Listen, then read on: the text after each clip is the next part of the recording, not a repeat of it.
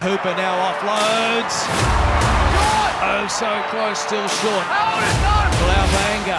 Big Teddy on Tupou. There he is! He's over!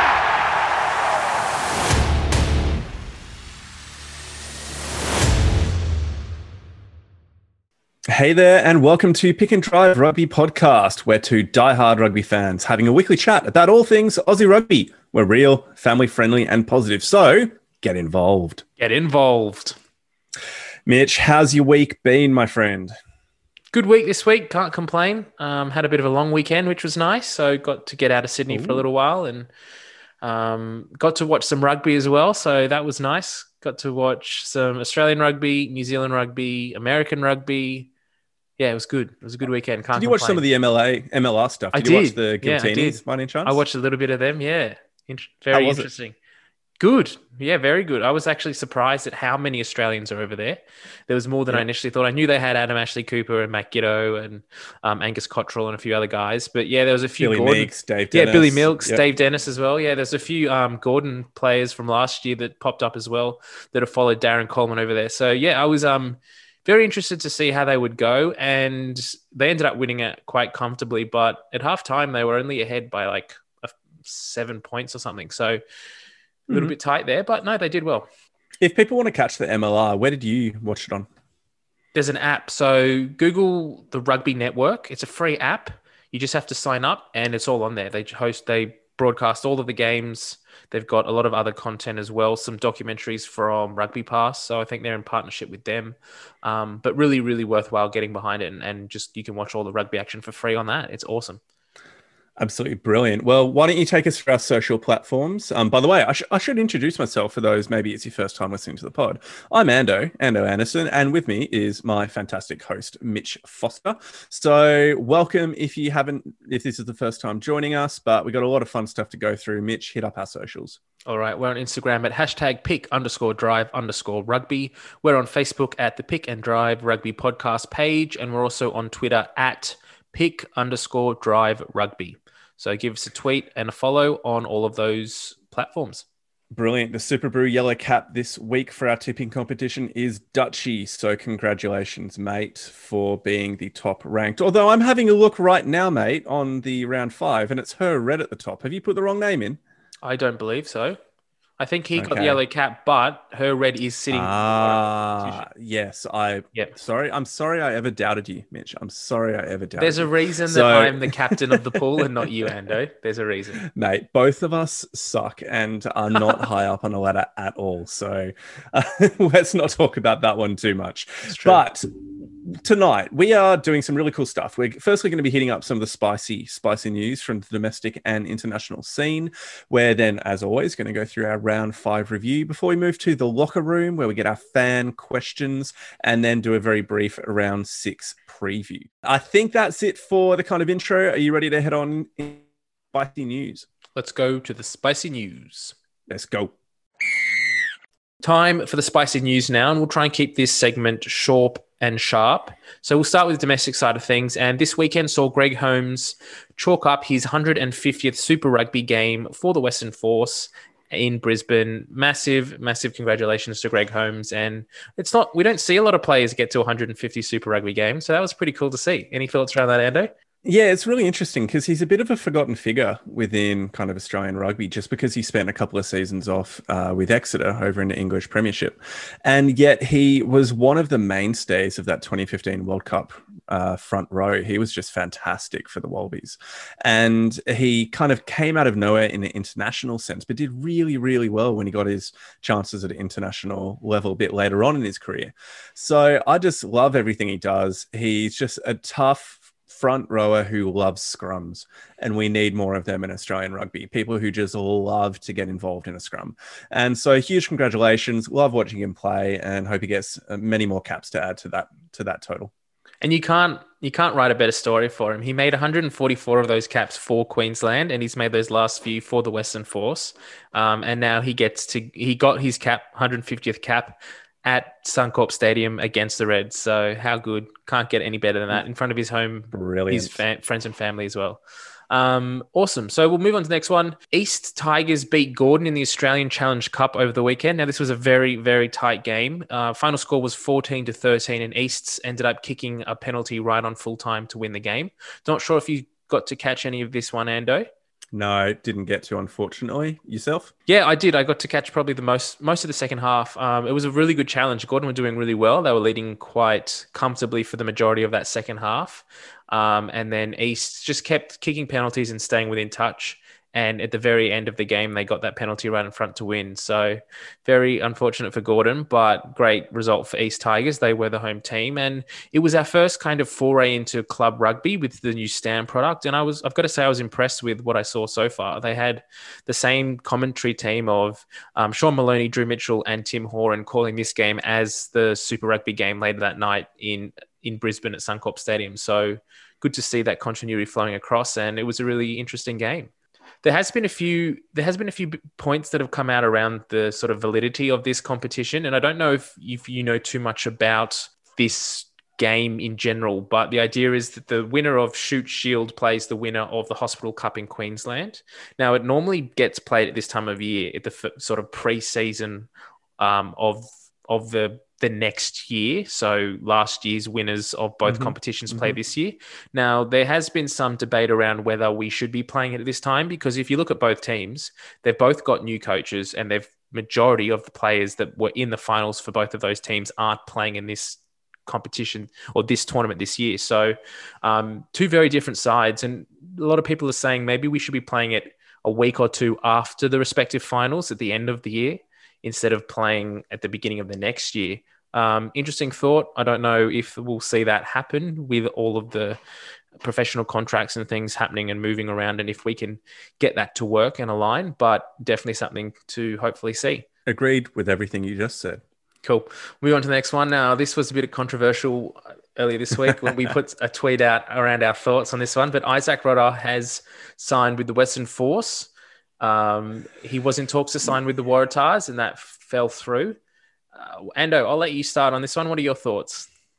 I think um, I'm a little bit chastened from putting our views out on Twitter about this one. You and I were pretty frustrated when this news dropped because, as now long suffering Waratahs fans, we were really, really hopeful that they would be able to land Rodda, who's New, who is New South Wales born and bred. Uh, well, kind of. He's like far north coast. Yeah. Um, but either way, still in New South Wales. And he there was there were news articles, whispers, murmurs that he was going to be signing for the Waratahs. We desperately need quality. Um, quality second rowers.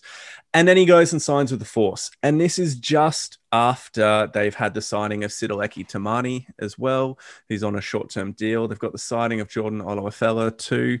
And they've just got this star studded squad of international players, so, some quality homegrown talent as well, but then just these really must be expensive players coming in from around the world. And I just got frustrated in that moment because I just feel like the situation this season is that the Western Force haven't been as burdened by the um, the financial situation that all the other Super Rugby clubs have had, and particularly the Waratahs. And part of that is their own damn fault. I'm so getting that, mm-hmm. but and part of it is the board's choice to not spend uh, up to the salary cap. But I just got super frustrated in that one moment where this good player I thought was coming to the Tahs buggers off and goes over to the West Coast. And good for them. It is a good signing that he'll do well there. And they're going to probably not have Jeremy Thrush and Sitaleki Timani at the club next year. That's my well, that's my we, guess. We don't know.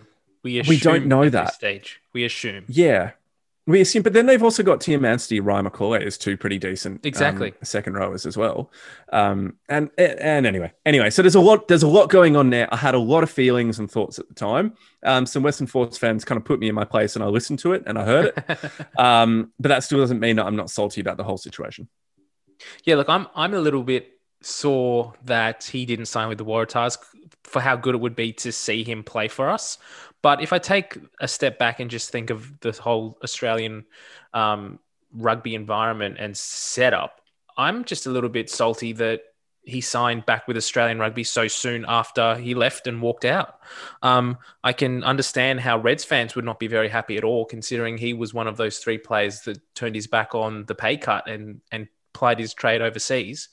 Um, I don't really think it's a good look for Australian rugby to be bringing a player back like this so quickly, who was in the media, who did turn his back. Um, did his own thing, kind of put his own value above the rest of the Australian rugby players at the time and thought he was worth more money than what Australian rugby was going to pay him. Went overseas on a bigger deal, has come back a year later in time to play Super Rugby 2022 for the 2023 World Cup. It just looks really bad in my in my books. Um, he's he's a leader. He's a more experienced player. Um, that's assuming that he comes back in form and gets picked for the for the Wallabies moving into the World Cup. I'm not saying he will. I'm not saying he won't. But there is some competition that's now coming in from other players from other teams for that position as well. So, yeah, a little bit um, big question marks there around it. I won't delve too much more into it. I think we've talked about it enough at the moment. Yeah. But I just want to say it's not it's not all us being salty Waratahs fans saying, "Oh, we don't get him, so no one should get him." no, and that's that's definitely not it. I, I just wanted him in our team, and he wasn't, so I was upset. Um, but the other thing, just just to quickly speak to that, and then let's move on. Some Yep. of the points you were saying is um he.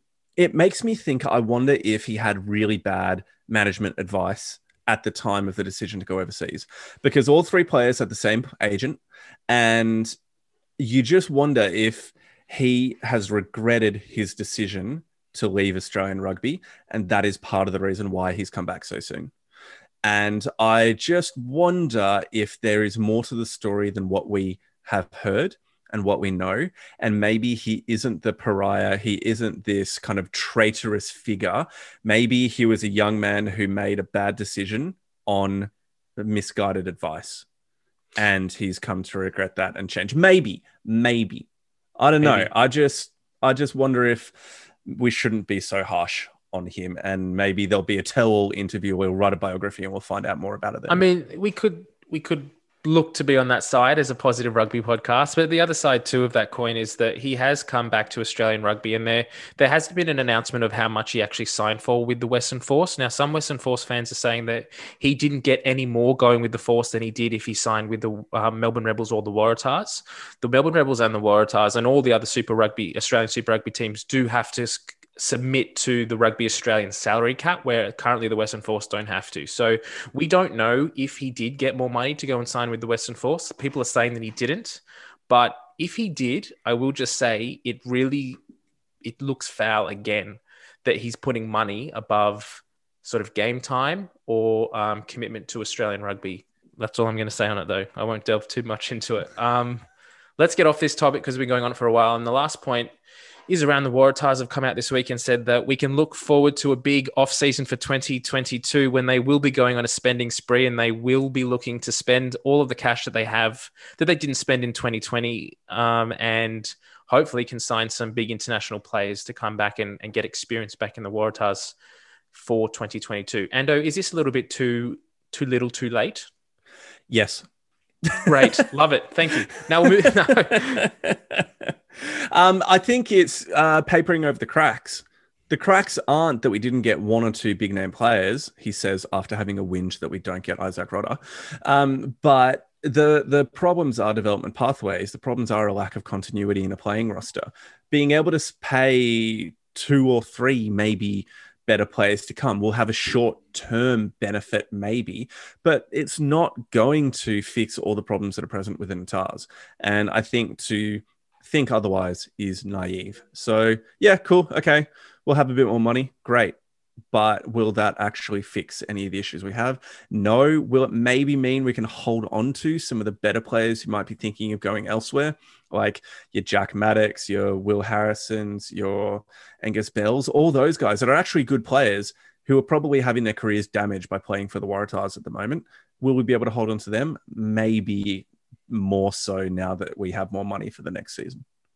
Yeah, I mean it's it's an interesting one. For me, it's too little, too late. Um, we probably needed to spend that money last season and retain some of the players that did go overseas. So um, we could we needed to keep players like Um, oh, I've just had my mind blank.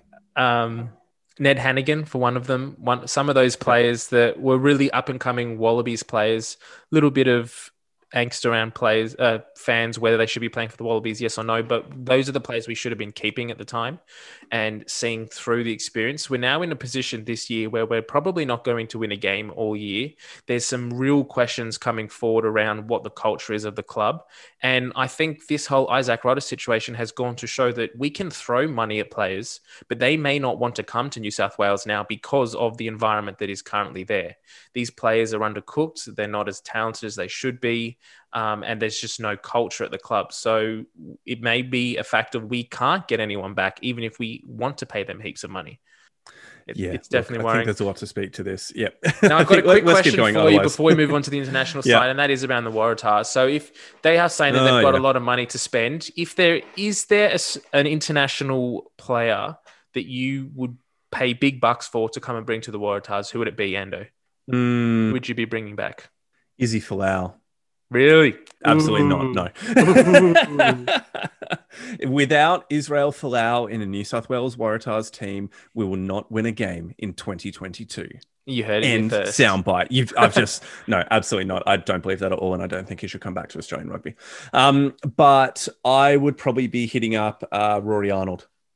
Okay, a player that I would really like to see come back to Australian rugby and to the Waratahs, who th- I think personally we may not even have to spend a lot of money to get him back, but would be Dave Dennis. So Dave Dennis has just signed on with the LA Giltinis. When he was playing for yeah. the Waratahs, he was the captain of the time in 2014 when we won the premiership. So he's a player who knows the culture. He knows the uh, the good culture that the Waratahs used to have. He's a very talismanic figure. He's been around the Waratahs for a while. He's got that experience now. He was playing sort of um, eight or six at the time. He's now playing four for the Giltinis. So he's a very uh, flexible second rower slash back rower. Um, I think it would be really smart for them to get a player like him back for next year, just to give some experience to this uh, this team. Maybe bring that culture back to the club that we don't currently have. Um, and I'm not saying he's going to come back and play for the Wallabies again, but he could just finish his career playing for the Waratahs again and come full three circle, 360 full circle, which I think would be pretty cool to see. Yeah, I think the problem with that is he's going to be 36 next year. He's playing one season for the LA Giltinis. He's been a bit part player Exeter Chiefs. He's basically been a part of the kind of European squad. So when the when the main squad isn't, or main first 15 isn't required to play a really high stakes game, he'll come into the starting team or on the bench um, as a good squad player. I think he could be good for like a culture point of view as an older older player coming in. I don't think he'd be someone you'd come in, bring into the squad to play every week.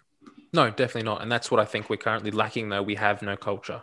Um, but we'll see what happens. We'll see who they can manage to bring back and sign in the offseason. I'm not too optimistic, but we'll keep our fingers crossed. So if we move across to the international side of the news, um, Alan Gilpin has been appointed as the CEO of World Rugby.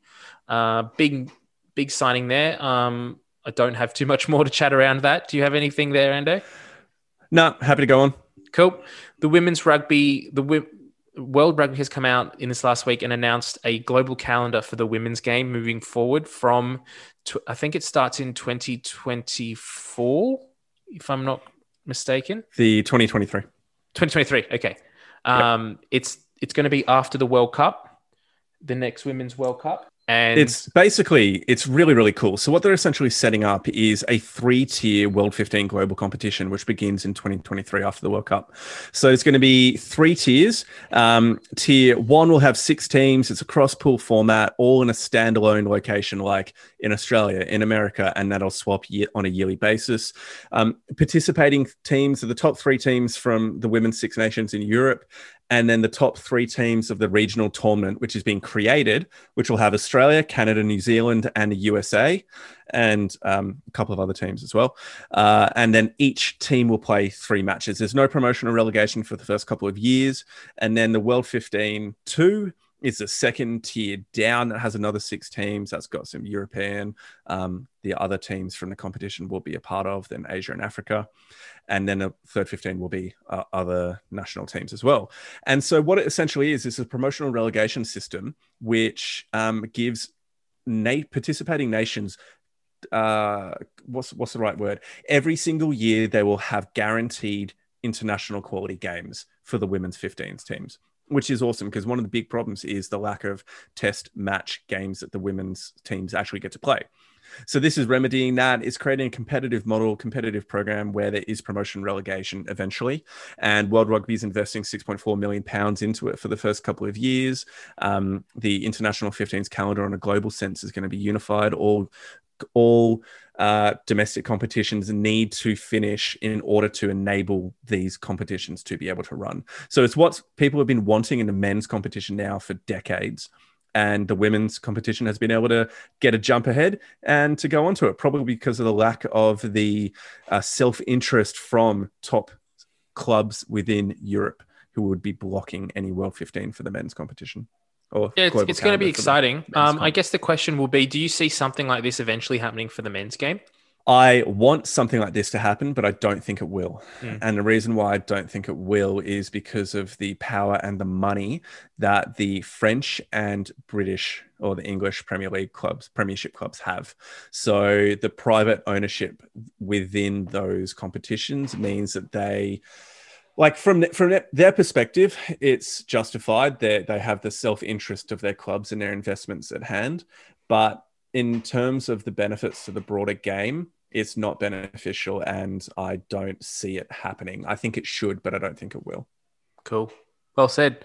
Uh, exciting times, and I look forward to seeing how the Wallaroos can fare with more game time against more opposition. It's going to be great.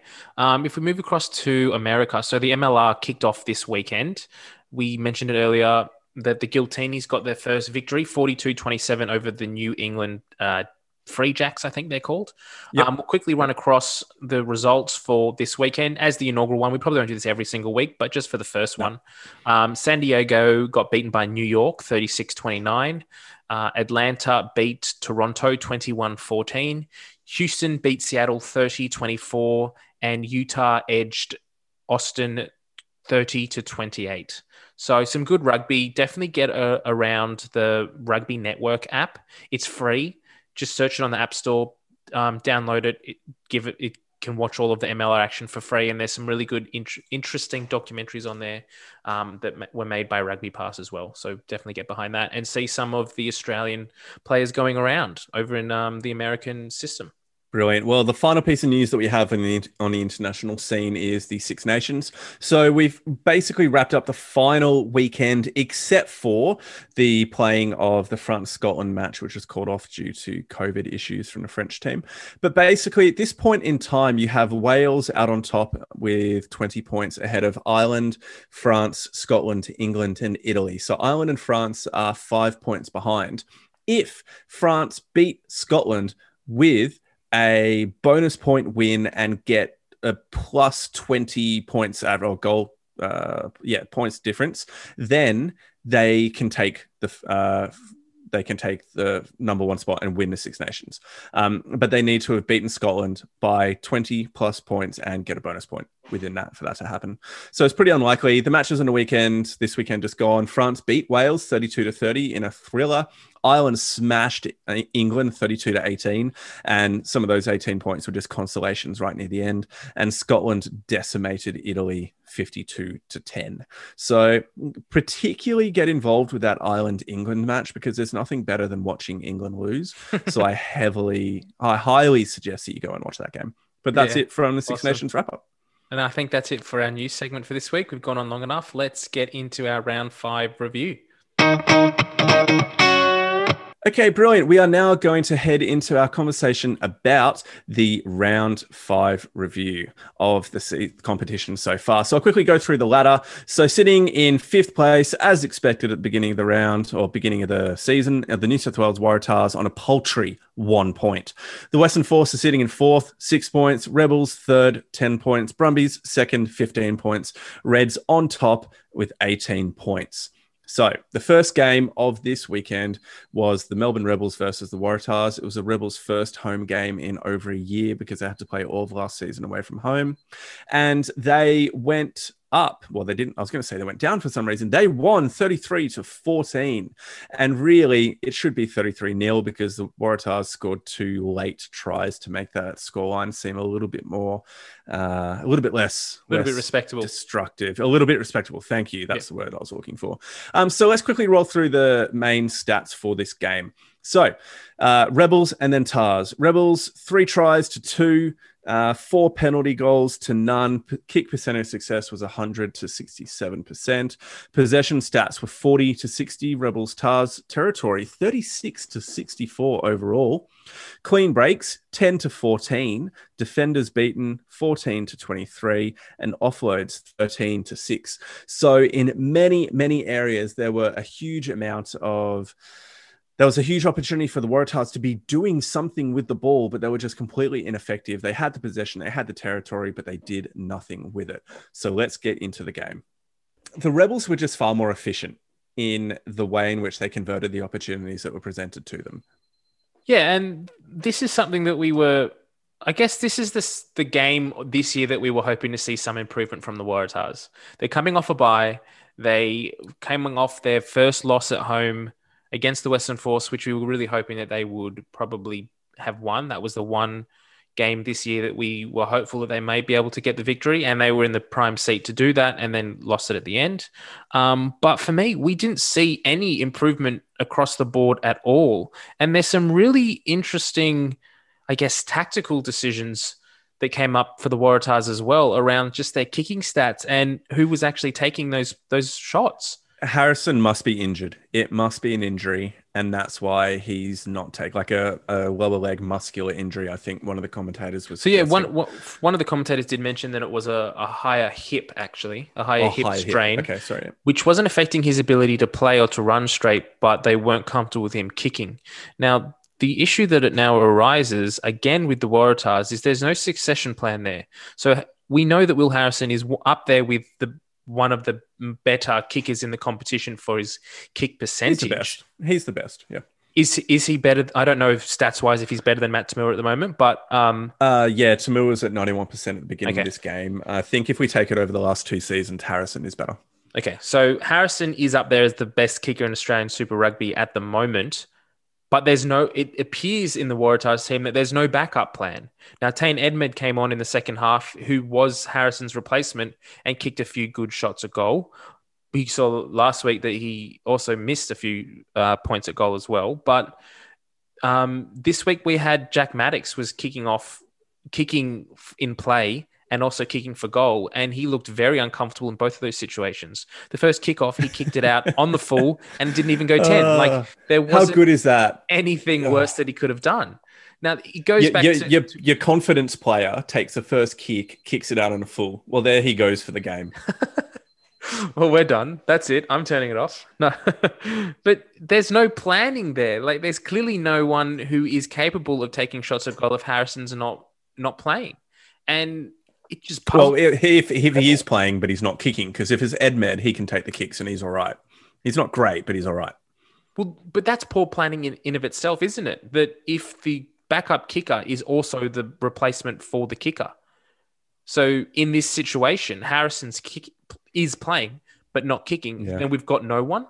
Like surely one of the wingers could have a better shot. Like some of the the kicks that uh, Maddocks was going for weren't particularly hard, and yet he still was nowhere close to the posts. He was shanking them badly. Um, but why don't we why don't we just step away from that and just say, well, the question that we had that we were going to talk about was did we see any improvement from this Tahs team? And I think we start with this. We talk about it for a little bit, Mhm. um, which will inevitably go for a bit longer than we mean by a little bit. And then we shift across and put a lot of focus on the positives that the Rebels brought to this game because Yep. they did. But I think let's just get let's just rip the band-aid off, talk about how bad the Tahs were, get that done, and then go through all the positives that the Rebels brought to the game as well. How does that sound? Sounds good. Where are we going to start? Um, I think we start with the defensive issues that we saw. So there's a couple of things I wanted to bring up around. I if you just start with Matty To'omua's try, okay, cool, great try, nice chip, lucky bounce. It came straight back into him, and Nonganita just couldn't get it because of the wicked bounce. But the gap that is in the defensive line is disgraceful at a super rugby level. Okay. So what basically happens is there's a there's there's a ruck center field. The ball goes left. To'omua sees absolutely nothing nothing at all is happening. So he cuts it back inside and then just runs at the exact same space where the previous ruck was. Right now, Carlo Tizzano had pillar. been at the bottom of the ruck. No, he'd been at the bottom of the ruck. He was on the ground. Okay, so he's still getting up as um as To'omua runs back past him, but it was Caird and it was I'm just having a mental blank for the hooker's name. Run on hooker, help me, help me. Porecki, Dave Porecki.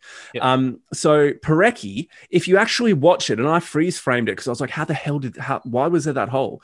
And you watch it, Porecki starts to run behind the defensive line to track where the play starts to go as To'omua is cutting down to the left, yep. right, or the bottom of the field. But then when To'omua steps and comes back inside, he just doesn't respond to that change of direction. and so it's his lack of placement. And he's meant to be connected with Sam Caird, who's kind of on the far side of the gap. And so Caird either doesn't look and realize that there's about a four meter gap between him and the next player yeah. and just kind of stands and lets him, like, watches To'omua run past him. Yep. So it's yeah. a lack of urgency from Caird. It's a lack of urgency from Porecki. And that's just really disappointing, particularly from Porecki, because I've been super impressed with him since this season. Like, if there's one player that's actually been pretty decent, um, probably Harry Johnson Holmes and Dave Porecki would be the two that I'd be putting up there. Um, so that was that. And the final thing I'll say about defensive issues too many stupid basic penalties just given away for things that, like, sh- you shouldn't be giving penalties away for. Coach killers, things like rolling away, not showing the urgency to roll uh, the way when the opposition trying to place the ball, uh, not getting your body height low enough so you're getting a high shot. Um, getting a high shot. It's just basic things that you can fix that they weren't doing. And you would have thought that those are the things that you fix over the break when you've had the bye and they didn't. So what were they doing? I don't know. So that's my little rant. Do you want to have a rant and then yeah, and move they, off the Tahs? They um we've seen from the last few weeks that the Melbourne Rebels will take the points when they're on offer. So the Rebels kicked yep. four penalty goals in this game, and I, most of those came in the first half. I think one, um, Reece Hodge kicked one in the second half. But the Waratahs as a team should know that when they're in their D, in their um, red zone, in their own 22 or in their own half, even, they need to be disciplined. Half, they need to be rolling away as or setting those pitches to the referee that they're making an effort, and they weren't doing that. There was so many times where we could see that the Melbourne Rebels would go to ground. They have quick ruck ball, but they would even they'd be rolling themselves out of the way because the ref was telling them to get out of the way. But they were doing what he was saying and making an effort. The Waratahs just had no urgency around that at all, and so then they were giving away these silly penalties that were then just letting the Rebels bunny hop down the field to a point where they could take a shot at goal and keep that scoreboard ticking over. So it's there's a lack of awareness or game plan around that as well that's really been worrying me in the last few weeks. It, leadership, I don't know if it's there. These guys are young. Communication again, I don't know. It's just there's so many different things going wrong in this Waratahs team at the moment that there's not. I don't know where to put my hand on which one's most important because they're all coming together and they're all just resulting in this really sort of average performance.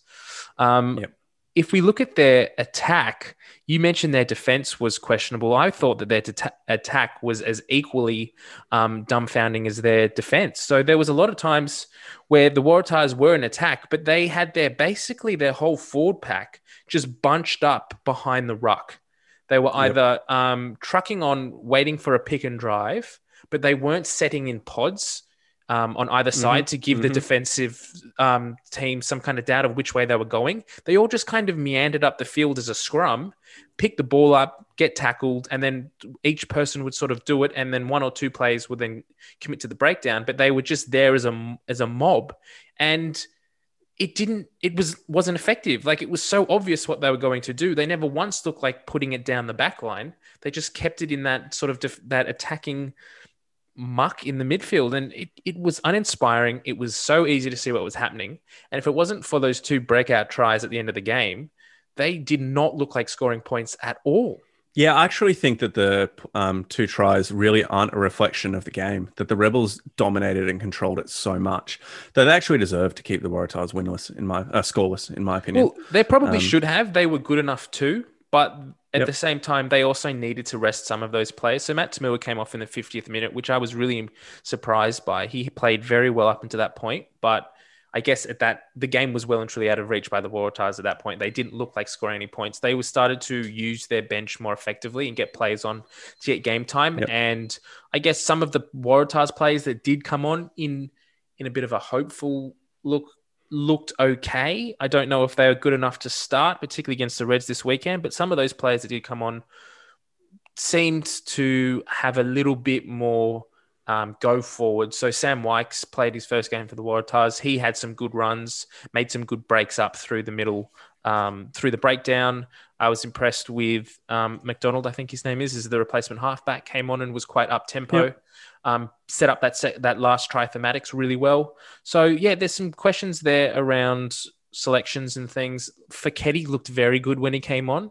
We know from speaking to Will Harrison earlier in the year that he's come back from quite a, a lengthy um, injury from the sideline. So it'd be interesting to see if um, Penney does go with start with uh, Foketi over Moera next week in the centres, or um, shifts potentially even ends up shifting the captain out to the wing, and because we will have um, Isaiah back, Izaia Perese as well. So some interesting questions there for New South Wales around what happens next week. Yeah, yeah. I think, yeah. Why don't we shift across to the Rebels Yeah. now and look at some of the things they did fantastically? Um, now, one of the interesting stats that popped up during the game was that out of the Rebels previous in Super Rugby AU this year, out of their visits to the opposition 22, they did not score a point 68% of the time, right? Now, that was really interesting to me because I'm like, they, they've scored a fair few points this season. How, how are they not scoring when they get into the opposition 22? And then it made me think, actually, the majority of their point scoring opportunities haven't been occurring within the 22 because they've been taking so many penalties when they're on offer and inevitably those are outside the 22 well often those outside the 22 and actually a large number of their tries have been fantastic backline plays or opportunistic tries where they've broken out from like a mid midfield play and so you look at Lachie Anderson's try, you look at Matty To'omua's try, both of them came and were initiated outside the 22. So it makes me think that the Rebels have actually got a really previously we used to assume that they were a bit of a forward dominated team that the forwards were really hardworking they were really combative and the backline never really gelled particularly well except for maybe Koroibete would do something brilliant now and then. But now it seems like they have a bit more of a balance in their attacking play. And the thing that I'm really liking about it is that they're trusting some of their players to play with a bit more confidence and a bit more uh influence. So a great example of that is on the Lachie Anderson try. Mhm. Uh, what that basically came from is Pony Fa'amausili, Fa'amausili running a fantastic line, receiving the ball and drawing two defenders onto him. So he draws uh, Tizzano and Moera. Moera should not have bit in on him, but he did.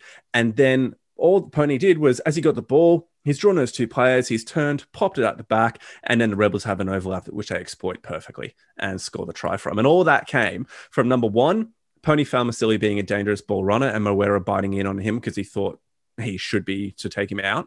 But then Fa'amausili, who I haven't always rated as having a t- much technical ability, power, um, combativeness, everything, strength. Like he's got all that without a shadow of doubt. But this one play made me go, ah, okay, that's really cool to see him have this other element to his game. And so I was just really impressed with the Rebels that they're able to pull off these little moves and to trust some of the players or uh, for those players to then have the ability to pull it off when I hadn't seen that previously.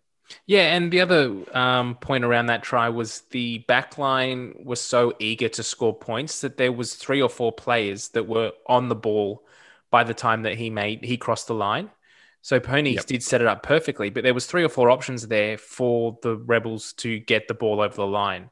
Um, the Waratahs, in reverse of that, when they make a break, very often the player goes to ground and there's no one there, particularly no backs to support or to, to get an offload to. So again, it's great to see that the Rebels are that hungry to score points that they're just basically on top of each other when it comes really close to the line.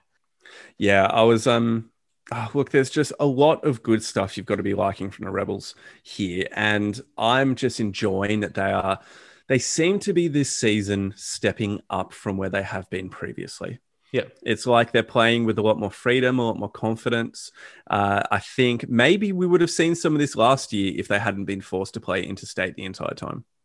Yeah, well, they, they looked they looked so um happy to be home, to be playing in front of the home Mm. fans again, and that that was sort of typified for me when Jordan Uelese scored that try in the 67th minute off the back of a maul. It looked like he'd scored either his first or his last ever try. He was that excited.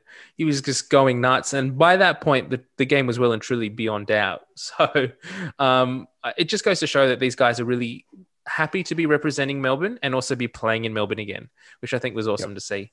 Um, do we Yeah. want to move across now to our honorable mentions for this game? Yeah, cool. Uh, why don't you jump in first? All right, my honorable mention goes to Marika Koroibete, and I can't, um, you can't really name anyone. I, I guess Matt To'omua played very well for the Rebels this week, but Koroibete just keeps showing up everywhere in this game. Um, one thing that I found myself thinking as I was watching his performance, particularly when he's coming off his wing and popping up in the midfield, why are they not playing him at center? He wants to have that much involvement coming off his wing and, and running the ball in the midfield. Why don't they just shift him to the centers and see if that works? He's definitely I got just the wonder um, if if you can't pass. well, he's got the offload. He may not have the pass, but he's got the offload.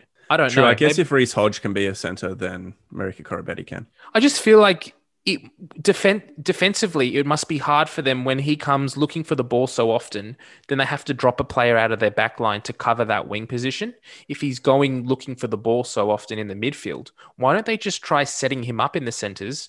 And then he's just he's there. He's got that space and he's got that one-on-one ability, and he can bust through. I don't know. I mean, he's obviously a very skillful winger. It's where he played all of his rugby for the Rebels and for the Melbourne Storm. So I understand why he's playing there, but just th- this year particularly, he's getting a lot more touches in the midfield than we have seen in the past because he's going looking for the ball so often. I just wonder why we're not seeing that kind of midfield shift. I wonder if it's because defensively it means you're almost always going to have two people tackling him. Um, that they've got more opportunity to double up on marking him. Whereas when he's out wide, usually he can get into a one-on-one situation, or he's against smaller players that he can at least get the arms through and then look for that little offload, like you were mentioning. I wonder if that's a part of it. Yeah, I don't know. I don't know. I just I just thought to myself as I was watching him. But yeah, again, this game, he was showing up everywhere. He was making massive runs, um, and he was just he was on fire. Again, he's had a really good form this year. But I guess he also needs to be doing that with the Reds, the wingers that are currently sort of playing the house down up in Queensland. So Vunivalu is playing very well, and so is um, Daugunu. So he's got some competition on on his hands for spots. So I think that's why he's going looking for the ball a lot more. Mate, Marika Koroibete is the first name you put on a team sheet when you're choosing the Wallabies. Like the other players are okay, but there is no way in heck that Daugunu or Vunivalu are ahead of Koroibete in a Wallabies. Oh, definitely not. I mean, if you're looking at his stats for this game alone, he made 14 runs for 71 meters made. I mean, that's That's that's, massive. Yep. That is massive. If we look at Mark Nawaqanitawase as comparison, he made 13 runs for 61 meters. Yep. Yep. And that's from fullback as opposed to being from wing. Yeah. Um, anyway, A lot more room. Anyway, so my player I'd be putting forward is Matty To'omua. Um, I was thinking of picking Richard Hardwick, but I really just can't go past the form of Matt To'omua at the moment. He is just playing with a maturity that you would be hoping he would be playing with. Like he, he's living up to the hype, you know? We've always known he's this test quality player. Uh, some people rate him as up there within the world's best number 12s, particularly. And so he's kind of playing out of position as a number 10, but he's just playing with a confidence and uh, assuredness that puts me with a bit more hope for our 10 12 combinations for the Wallabies later in the year. It'll be an interesting choice to see if they go for um, James O'Connor or Matty To'omua for number 10 for the Um, Wallabies. I don't know which in at 12. I don't know which way they'll go at the moment, but um, both of the both of the guys are playing some really good rugby. So They really are. Yeah. I'm glad I'm not sitting on that coaching panel at the moment. now, one thing I'm just going to quickly say, guys, um, we will have, by the time this comes to air, we'll have made the correction, but I accidentally read out the wrong stats for this game earlier on within the pod. So, one of the points that I just wanted to make was the possession stat was actually 40 to 60 Rebels, then Waratahs. So, Waratahs had 60% possession and the Waratahs had 64% possession. So, that just goes to show you how, like we were saying before, how clinical the Rebels are actually being within this, uh, were within this game, and how whenever they get into the opposition half, they were just making the most of their opportunities. Their efficiency ratings must be off the charts for this game. Yeah, I mean, even if in the second half we break that down even further, the Rebels only had uh, 29% territory in the second half, 33% possession. So, very much so that they knew the game was won by that point. They were up 23 0 at halftime. So, they were willing, they were happy to just kick the ball to the Waratahs and let them kind of fumble their way up the field and knock it on or turn it over in, a, in an easy contest or whatever, give a penalty away. So, um, yeah, interesting to see that they were so willing to let the Waratahs run at them. And still, the Waratahs only scored those two tries very freakishly at the very end of the game. I am basically I'm really really liking what the Rebels are putting forward this year, and I know that's not a deep analytical comment, but I'm just enjoying their improvement. I'm enjoying the fact that we have this quality third team that is playing some good quality rugby with a clearly defined game plan and they're doing their best to execute it every week. And I'm not sure I'm seeing that same level of game plan and execution from the Western Force, despite the improvement they showed this week as well. And the Waratahs are just a shambles. So it's really good that we have three really strong teams, and the Force are improving quite well too. So it's, it's been a really good competition so far. It is. It has, and it's so good to see. I mean, we've been quite harsh on the Rebels in the last few years that they've got this this game, this team that on paper should be doing a lot better than they really have been in the games. But this year, it's all starting to click and they're starting to perform really well. They've got a good game plan. They're taking points when they're on offer. They're keeping close to all their opposition. Um, and they're really, if we, if we look at where they're sitting now, going into the second half of the competition, they're in the box seat to take out that third spot. Yep. yep. Okay. Are you happy if we move to the Reds Force? Oh, definitely. Let's go. Okay, let's go to the Reds Force. So the Reds Force game was played on Saturday night. The Reds got up 26 19 against the Western Force.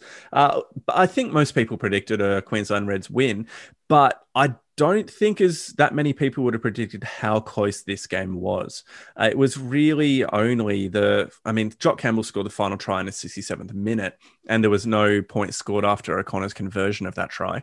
But it was very, very tense, and there were only one try ahead, and there were a few opportunities the Force had late in the game to at least force the tie and force extra time, um, but they weren't able to get it, unfortunately for them. So let me quickly run through some of the key stats, and I promise you I've got the right stats in front of me now. So. how good. Uh, so try scored, uh, had four tries to one, uh, to the four Reds. penalty goals. Uh, yeah, oh, sorry, I'm assuming people would understand that part. Uh, and then zero penalty goals to the Reds, four penalties to the Force. Possession was 42 58, then territory was 43 57, with penalties conceded. Reds conceding 15 penalties, which is really significant um, to the seven from the Force. Uh, scrums and lineouts were fairly even, although the Reds lineout was only at 81%. Uh, defenders beaten was massive. Uh, clean breaks was a massive 12 to 3, Reds Force, and defenders beaten was 25 to 11, 13 offloads to 3. So the Reds definitely had far more of an attacking game, but they just let themselves down on a penalty count. So do you think, Mitch, will the Reds or the Force be happiest with his performance?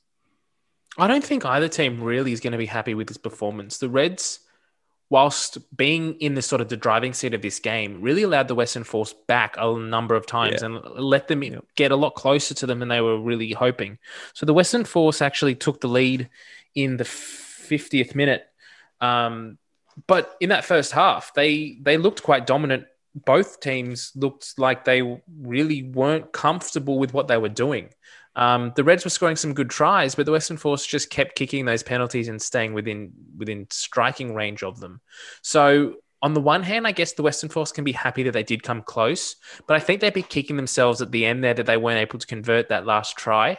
That they had about four or five phases um, in the Reds 22 going at the line, and um, Brandon Paenga-Amosa was able to, to get the turnover. So for them, I don't think they would happy that they they let the game slip. But at the same time, the Queensland Reds won't be happy that they let the Western Force come so close. I think they were probably expecting to get themselves a bonus point um, win in this comp- in this game um, to really set themselves up in the second half of the competition, which they weren't able to do. I think the Monday morning review for the Force will show some really pleasing improvements within their attacking structures, but obviously they're not going to be happy because they didn't come away with the the chockies from this game. Um, the Reds can at least take the fact that they won the game and got the points as their kind of take home, and then have some really honest work ons for them to be improving on. But the thing that really uh, made me kind of pay a bit more notice to the Force was that they were really varying their attacking shape more than I've seen them do in the past. Mm-hmm. So at times the force have been really guilty of playing just one out rugby and it's not particularly inventive it's not particularly exciting and it doesn't break open opposition defenses effectively at all. But what happened particularly for Kaitu'u's try in the 19th minute was there was really good variance in attack. Um, McIntyre gives a nice, oh, no, it goes from Cubelli, but instead of going to McIntyre as the first receiver, it goes to Kahui. And then Kahui does a uh, cutout ball, skips like two people. Then there's an offload, and then there's another offload and tackle. And then eventually the forward power gets Kaitu'u over the line. Now, previously, we probably would have seen um, the fly half, be it Jono Lance or in this case, McIntyre, just give the one out player, one out pass to the next pot of forwards. They just crash it up, recycle, next player out one side, maybe double back, maybe go short side, but you just wouldn't see any particularly interesting variants. And this having Kahui come into that first receiver role to help out was, and he was playing as winger this game, was really, really good. And I wonder if they shipped him to winger so that he could inject himself without having to worry about the attacking structure as much when he saw an opportunity come up. Yeah, and now this game, I was really happy to see that the Force were actually starting to click for the first time. And yeah, it's something that we've spoken about in the last few weeks. They have this team of really talented players, but they just don't have that cohesion factor yet. That they weren't able to really finish off some of the breaks that they make or um, convert some of the points that they were potentially setting up because they didn't really trust the inside man with the offload or um, that communication. But this week, they just seemed everything seemed to be clicking for them, and the ball was really easily moving along the bat line. Um, the front the front row was matching it with the Queensland Reds. There was a few times where yeah. they actually pushed them off the ball and got some um, penalties as well. So uh, across the park, I was really impressed with this Western Force outfit. They were really matching it with the Queensland Reds. I know in our preview last week, you were expecting the Reds to come away with this quite easily. Um, and we had doubts around whether the Western Force could score points and that attack hadn't been at that level required at this in this competition to date. But this this game really sort of showed a, a new light on that. Yeah, and I think that a, a, big part of that was down to the quality that the force brought, but just uncharacteristic poor discipline from the Reds as well. So there were, like we mentioned before, a relatively high penalty count for the game, and they just seemed to be giving away silly penalties, which allowed the force to have much more opportunities for um, for territory. But then, as a result of that, they took the opportunities to kick sticks. And that's something that they haven't done previously. Often they'll be a little bit hot headed. And if they're in opposition 22, they're applying or opposition half and they get a penalty. They, they, they've got the ascendancy, they've got some mythical or ethereal momentum. They'll go for the line out option and inevitably bottle it and then come away with nothing. But this time, they took the points on offer. And McIntyre came away with a perfect kick percentage. He slotted every opportunity that was in front of him. So that was really, really positive. It's really interesting to notice that it seems like kickers either have really good games or really bad games at the moment in Super Rugby AU. They either kick nearly every single thing and get like 90 to 100% accuracy or they miss nearly every single shot. So it's it's it's a fun one to notice, but McIntyre was actually really really good tonight. Yeah, and I was really impressed with McIntyre. We were a bit harsh with him last week. Um, he made a few fundamental errors that really ended up costing the team quite dearly um, in their ability to see out the the West uh, the Rebel, Melbourne Rebels. But this week, I, I don't know if he was listening to the podcast or what it was, um, but he was really performing a lot better. So uh, it was unfortunate to see him come o- come away with that knee injury in the in the end of the game, and hopefully we don't he doesn't have too much time on the sidelines and he's okay to play in for the next few weeks. But um, yeah, he, he was he was performing really well for me. Yeah, agreed. Now let's talk about the Reds. Were you? I we I guess the question around this one is: are, Were you impressed or were you surprised with this Reds outfit this week? Uh, I was a little bit surprised in that I didn't think they'd play that poorly. Yeah, I think that they let the re- they let the force really disrupt their style of play, but at the same time, they won whilst playing poorly, And they scored four tries. The Reds and they scored four tries, and it's something that the Reds are not always known for. That's some, it's a quality we often see from the Brumbies is that even when you have a bad game, you can still get the win. And here the Reds have demonstrated that. Uh, plus, you had some really good moments from some of their players. So Paisami had an absolutely brilliant game. He was fantastic. Uh, Vunivalu scored a fantastic. Well, Campbell scored the try from a fantastic Vunivalu break. Vunivalu break. He the, the fend that he did on um, Jake McGregor uh, Jack, yeah, McGregor, who was coming across to defend him. He just like stiff arms him and throws him off. It just showed you the strength that Vunivalu has. And I, I was pretty critical of him last week. I didn't think he was great. I don't think he's been particularly good so far this season. But in this game, he was very good. And I was really, really impressed with that. Um, they were really unlucky to not have a couple more tries, actually. I thought the Fraser McReight offside call was a bit dodgy. Uh, technically, letter of the law is correct, but the amount of times you see Marika Koroibete pick the ball up from the ruck and just scoot through that gap, and there are other people at the ruck as well, and he's Yeah, not the but the- last one. I'm just like, oh, come on, man. I think the difference in this instance that he, like Marika Koroibete, will be at the back of the ruck and will pick the ball up and then get like dance around the side and go through a hole, whereas um, McReight in this one picked the ball up from an offside position and then dived over. If he was at the back Yeah, of the ruck, yeah, he look- wouldn't have oh, actually Oh, been I- able to cross the line. Don't get me wrong, I understand it. Yeah. And, and I get why it's called, and I agree with it. But I'm also just like, man, I see that happen lots of other times, and people don't call it very often. Oh, it's So- it's there's quite It- it was just- it was every bit now and then in this competition, like the Waratahs will throw a line out clearly in in not straight, and they'll pull it up. But four or five of the the last lineouts have been not straight, and it's been play on.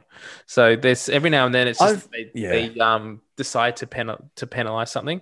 I mean, I thought the I've just always thought with the lineout. I'll just jump in there before you move on to your Yep. next thought. If it's if the other team doesn't compete, who cares if it's not straight? yeah That to me, that just should be play on. Who gives a crap? If the other team does compete and it's not straight, yeah, cool, call it up.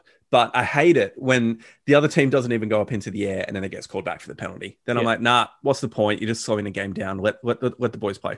Exactly, exactly. Yeah, I thought the um, the Reds were lucky to get away with um, Paisami's first try in the 16th or 15th 15th minute. For the Um, blocking runner by Well, I mean, there was a few things he could have pulled up there. First of all, the ref did get in the way and he blocked the defender, and the defender actually took him out completely.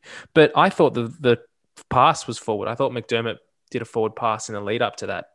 Um, but obviously, it was it was all cleared by the TMO and they were allowed to score it. So I'm not going to take it away from them. Um, I was really impressed with.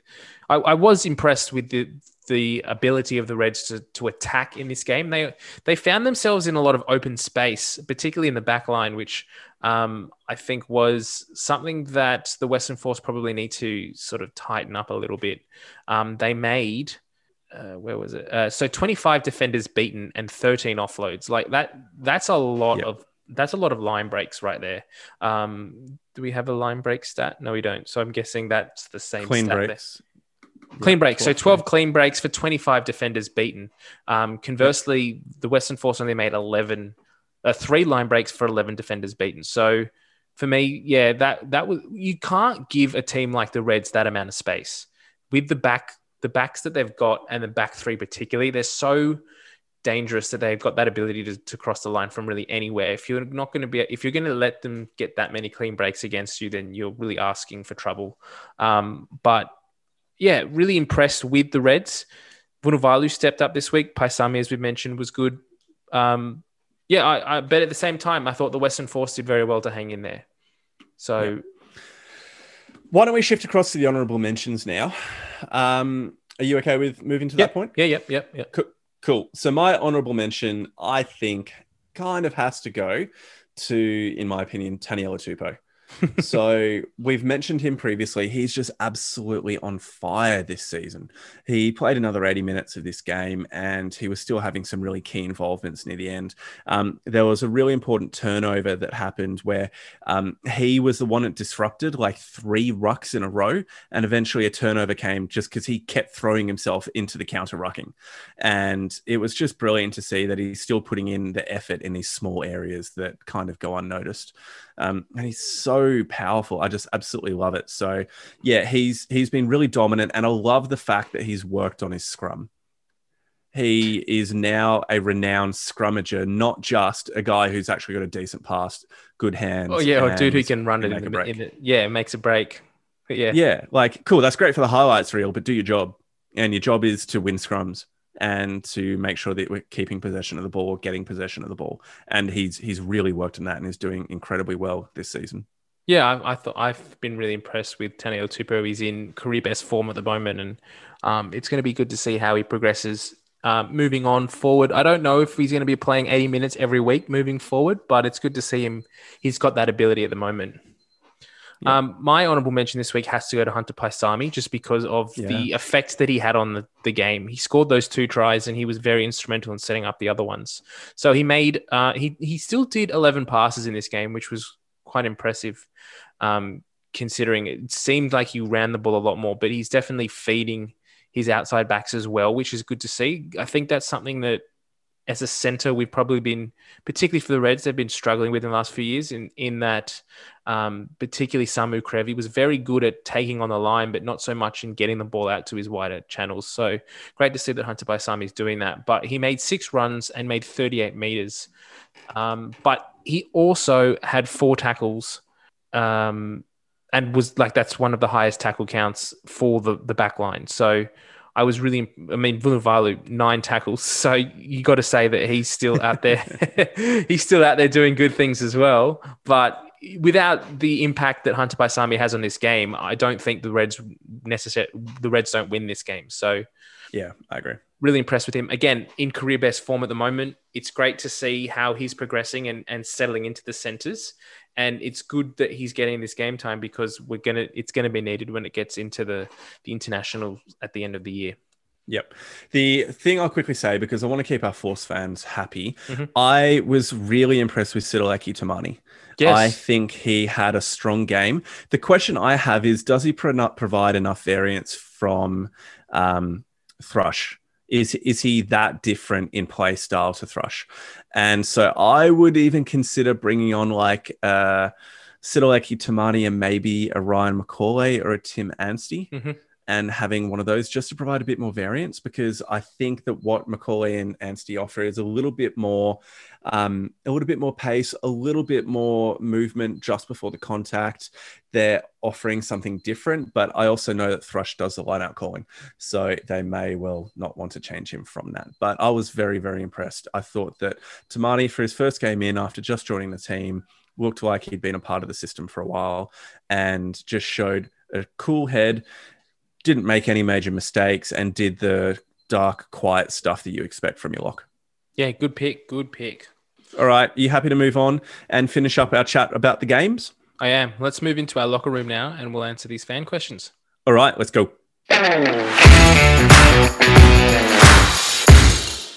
All right, now to the locker room and our fan questions. So the first question comes to us from Chris Hannon on Twitter, and he asks us Is it possible for the Tahs to win a game this year? Will the Reds put a complete game together as well this year? Uh, no, and I'd argue that perhaps the Reds already have in a match against the Brumbies. Ooh, okay. So yeah, basically, I'm not convinced that the Waratahs are going to win a game. Um, I think they really don't have much to be working towards here. The next two games that they have are two home games versus the Reds and the Brumbies and an away match against the Force. They might win the final game of the season playing at home against the Rebels? Maybe. But I don't see them beating the Reds. I don't see them beating the Brumbies. I don't see them beating the Force away from home. And I'm not sure I even see them beating the Rebels at this point in time. So there's, I, I wouldn't be surprised if they go winless in this season. Yeah, I mean, for me, I I agree. There's it's very possible that the Waratahs and probable that the Waratahs probably won't win a game this year. But at the same time, I'm hopeful, being a Waratahs fan, optimistic that we get Izaia Perese back next week. We can shift Foketi back into the centres and get rid of Moeroa. Um, and then in a few weeks, two or three weeks, hopefully, is what the Waratahs are saying. We may get Jake Gordon back as well. So if we get all those players back, we have a completely different look back line. They may have a little bit more experience there. Possibly, we might be able to get one of the tighter games. I don't know. I'm hopeful. Um, I yeah, I would agree with what you said, and around the Reds. I think their performance against the Brumbies was very, uh, very complete, and I I've been impressed with them. This last game wasn't the best for them but they still managed to get the win. So I've been impressed with the Reds this year. I think they're doing well. Um, and yeah, I guess it's probably optimistic to hope for a complete performance from a team, but they're doing well so far. Moving to the next question comes to us from Chris Lamb on Facebook, and he says, Is it just me, or is the caterpillar at the back of the ruck creeping back into the game? I thought that there was a concern, a concerted effort this year to remove this from the game, as it is another time wasting technique, and yet saw a bit of it happening in Saturday night's Reds Force game. Yeah, I'm not too bothered by it because I've watched enough English Premiership rugby to see how much it gets used there. And what we see in Super Rugby AU is nothing compared to what happens in Northern Hemisphere rugby. So I am not particularly bothered in the games on the week. The the um, halfback to use it. So, and the repeating that call, and it, it was relatively quick. I, I'm not too fussed by it. Yeah, one thing I've seen, not so much the caterpillar ruck, but the the sort of pillar post screens has been something yeah, that teams have been yeah. using, and I think that's probably a little bit more effective. Um, I I would agree with Chris though. I don't want to see it come into the game because it does slow the game down. But the referees are trying to manage it by saying use the ball when it's available, and I did notice that a few times on the weekend that the referees were calling the number nine to use it. So hopefully they they are aware of it and they are working on it. So hopefully we can see some improvement in the next few weeks. Um, next question comes to us from Mitch Evans, and he says, "Now that we're halfway through the comp." Which player has been the best overall across the season so far? Uh, Matty To'omua for me. He, like like I said earlier in the pod, he has just been class the whole season, apart from that one miss kick to lose the initial game. Um, I have just been super impressed by him. He is mature, he's confident, he's playing with a level of assuredness that's really happy, pleasing to see from a player of his caliber. He he um, is strong in defense. He plays really flat against uh, when he's attacking and is happy to pass the ball right before he takes the contact to provide opportunities for the outside backs. He's got a good kicking game, good ca- tactical kicking game, and he showed that there's still a tiny bit of pace in those old legs yet over the weekend. So I think, in my opinion, he's been the best overall. Well, you've gone with the back, so I'll stick with the forward, and I've got to go with Taniela Tupou. Yeah. Um, yeah. Not only is he scrummaging, getting better and better every week, but he's playing big minutes and he's still having impacts in those later half, halves of the game. So uh, he's just a weapon at the moment. He's got the ability to, to truck the ball up in the middle, but also to win you a penalty in the scrum. And that's exactly what you want. So he's setting a great platform and he's just improving on his performance from the last few years. So I've got, I can't go past Taniela Tupou. Next question comes to us from Jason Breeze, and he asks, What can the Waratahs do to see some minor improvements? Also, I was impressed with Penney and his comments about protecting his squad. It's clear he backs the team and cares about their mental health. The Tarzan fans should really support him. Yeah, and I think that if there are any knee jerk reactions and they try and get rid of Penney in the next week or two, then like I will just burn my Waratahs membership because it's just would be the dumbest decision. um, they he's in a situation of the Waratahs creation. It's not his fault that the team is where they're at from a play or roster management point of view. Um, I think that the Waratahs just need to focus on number one, defensive integrity. So they, I would recommend that they try as much as possible to pick and stick with the same team week in, week out, which is basically what we've been seeing from at least the starting 15. Um, and then also provide just a little bit more variation or variance in the forward attacking style. So there are a couple of times where we were trying to do some pick and drives in the um, opposition 22, and it just became boring one out hit ups where there weren't any attempts to try and do these little. So you know how you get the the the forward pods of three. You pass yep. the ball to the forward pod. He the the forward player in that pod of three. He crashes the ball up. Then he got two supporting players to clear it out. Well, so much of what I've seen in quality forward play is when that initial receiver in that pod has the capacity to do a little pop pass inside or a little pop pass outside at the point of contact to then get his teammate over that advantage line and then the third guy who hasn't been involved yet can then be responsible for clearing out and securing possession. I think that the Waratahs just need to one secure the uh, get the defensive system in place more, so we don't have any horrific things with Porecki and um, Caird that we saw previously. but then two, make sure that the forwards are just trying to provide a little bit more variance in their attack uh, when they're playing that one or two pass out rugby because at the moment it's too simple, it's too obvious, and it means that players like your Harrisons and Nawaqanitawases and your Maddocks just aren't getting time to actually do anything. Um, they're they're not playing with any forward momentum. You saw at the tail end of the game if they get a half chance, they they can try and make something from it, uh, but the forwards just aren't giving them a platform that they need. I've got two two points on either side of the, the, the, coin here. So, what can the Waratahs do to see some minor improvements? Now, I've got a point for on the field and a point for off the field. So, if we look at on the field things, I just think the Waratahs need to go back to basics and we need to simplify our game plan. We're trying to play an up tempo, fast, high rate game. But we don't have the skill set for it. These guys are getting a little bit overawed by the scoreline that's getting ahead of them um, they're res- that's resulting in their skill set dropping away. So I think what they just need to do is go back to basics, get the passes to stick, keep your ball, keep the, the ruck moving, um, and then just not try and push the pass so much. If we can just take things a step back, I think that's where this this team's currently at. Penney's got a great style of wanting to play, kind of like a Crusaders high tempo um, up upbeat type of game, but the players just don't seem capable of that at the moment. So I would suggest that we need to just probably cater our game plan to the players that we've got and the skill set that we currently have. The other side of that is around the the fans and the engagement. The Waratahs at the moment are so low that they need to be engaging even more with the community. They need to be getting out there and talking to kids after the game. They need to be popping up to trainings because people aren't switching in to watch these guys play because they're going to play well. That's not going to happen. What they need to be doing, what they need to be doing is creating those connections in the community so that the the families that do go out to see them play next week at ANZ, um, can talk to the guys after the game and go, "Oh, Will Harrison, he's actually a really nice bloke." Or, um, you know, Harry Johnson Holmes. I saw him on Rugby Heaven. He can sing. He's a great, great guy. I had a chat with him after the game. He's really cool. I'll just tune in next week because I want to see how he goes.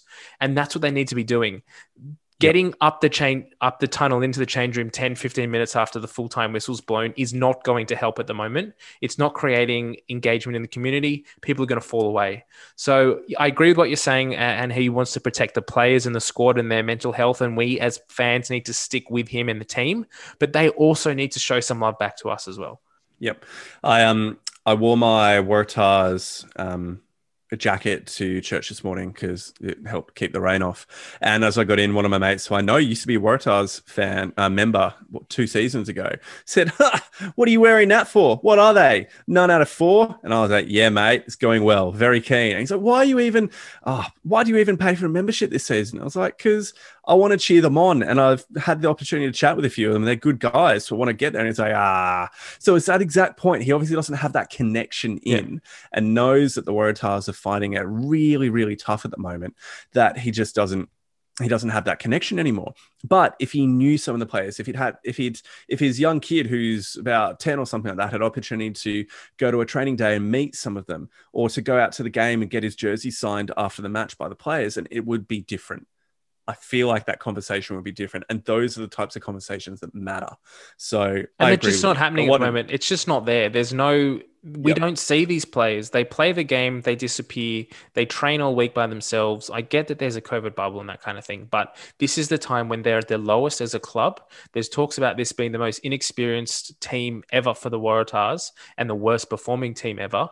They need to then be engaging with their community because if they start shunning fans now and fans completely turn away, we're gonna it's gonna take them 10 15 years to get back to the level that we were in 2014 not just on the field but off the field as well Yep. I agree. I agree. um, we've spoken enough about that so great question jason thanks for sending that in we love to talk about the tahs um, last one comes to us from tim foster and he asks a little bit tongue-in-cheek with this one so we'll see what you say with the answer ando with the brumbies the older team in the comp and injuries as it is is it fair to say that the reds are the new crusaders of super rugby au No, because they haven't done it consistently. They haven't won anything. I'll just remind everybody, Mitchell, that they have not won anything yet. and you're So, talking to mitch not- evans here not me right I'm talking to both of you, mate. You're both a Oh. Red supporter now.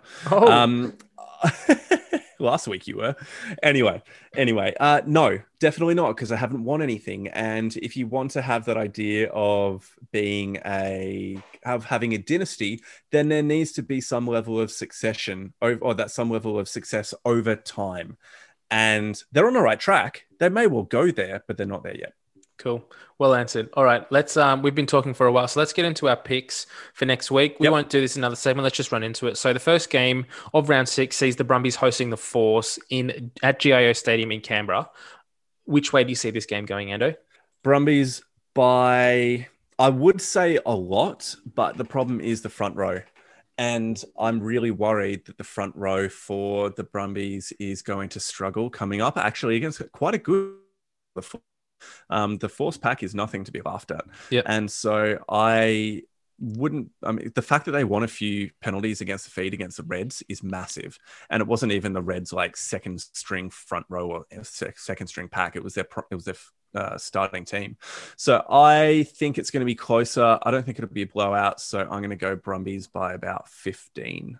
Ooh, okay. Cool. This is a hard one for me to pick only because I don't know where the Brumbies are in their development or their um, progression to the next game. They've had a bye this last week, and I haven't heard a lot around which players are injured and out for a long time and which players are coming back. We know that Allan Alaalatoa does still have a two game suspension to see. So yeah, if they if they aren't able to bring their their sort of wallaby level front row back to this game, I can see them having some real issues. They will have Falafenga. I don't know whether Scott Sio will be No, he won't. So He's, Scott uh, got out. injured ligaments in his elbow. okay. So Scott Sio is out again. So yeah, I mean, Yep. it's going to be a big ask. Um, it's going to be a big ask for the Force to come to Canberra and upset the current Super Rugby AU champions, but it could happen. But I. I still I can't I got to pick with my head and I can't go against the Brumbies at the moment. So I'm going to go with the Brumbies, but I'm only going to go by 10. Yeah, okay. That makes Um, sense. That makes Next sense. game, home game for the Waratahs out at Stadium Australia. Waratahs hosting the Reds. It is Heritage round, so the Waratahs are donning their Heritage outfits or jerseys for this one. And I haven't heard if the Reds are doing something similar or not. But Ando, which way do you see this game going? I think it's going to be Reds by a cricket score, mate. Um, I'm really concerned about this game that they're going to want some level of retribution for what happened uh, the last time the Reds came down to Sydney. Um, it's I don't think it's going to go well. So uh, I'll be out of the game. Are you able to come to this one, or is this the Yeah, one you I'll- come to? No, I'll be there. I'll be there for this one. I'm, I'm Yeah, at the moment. I'm sitting here thinking whether I bring my Reds jersey or my Waratahs jersey, maybe both and just change. and change after five ten minutes because we'll probably be down by 50 points by that point. Who knows? Who knows? um, I'm picking the Reds by about 25. Let's say. Oh, I thought you were going for a cricket score. Um, Yeah, look, that's me trying to be conservative. Reds 25. So, yep. Okay. Um, yeah, look, uh, there's big questions around this Waratahs team at the moment. We've got this is the game that Izaia Perese is back and able to play for us. I don't know whether Rob Penney brings him into the starting lineup or he shifts and plays around. Foketi starts. I don't know. It's hard to say it on a Sunday night prior to uh, just Yeah, after know, the we don't see competition's finished. We don't know what's we happening. don't see the injuries. Yeah, there's talks that um, Angus Bell's been out for a little bit longer than initially expected, so I don't know. But at the same time, this Reds team is just red hot and on fire at the moment, and I really don't see the Waratahs being able to match them, even on their best day, being able to match a red side and put 40 points on them like we did this time last year. So I'm going to stick with the Reds. I just I feel like this is going to be a cricket score, so I'm going to have to say Reds by 40. Oh, I just don't see it going. I just don't see it going any other way. I really Okay. don't. Sure. All right. Uh, let's now shift across to the New Zealand comp. Um, so the Highlanders versus the Hurricanes. So the Canes are coming off the back of a 29 35 defeat to the Chiefs. Congratulations, Chiefs, on getting your first win in two years or a year and a half. Um, that's, that's a good thing. So they're now going better than us. Yeah, they are. Um, oh no, we won a game last season. Thank you.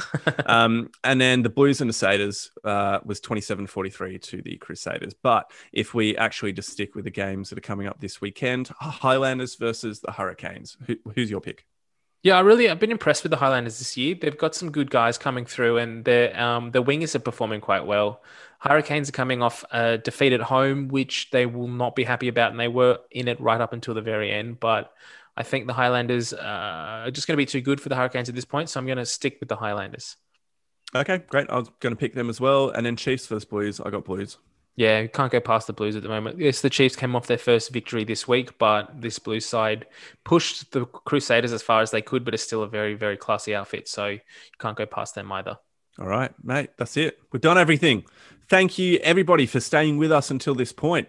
Um, it was a lot of fun talking about some pretty great games, and hopefully, we sparked some conversations amongst you and your mates. So please feel free to get in touch on our social media platforms and continue that conversation. We would love to hear from you. We love engaging with our community. Yep, definitely. And hopefully we didn't talk too much about the Waratahs this week. We try not to, but it's pretty hard to not when you have two Waratahs fans and there's so much bad to talk about and to try and unpack And then the and figure out the reason just why. ask questions of the Waratahs as well, which is great. So they know what they know what we're good at talking about. So that's great. Wonderful. All right. All the best, team, and have a wonderful week. We'll catch you later. Bye. Bye.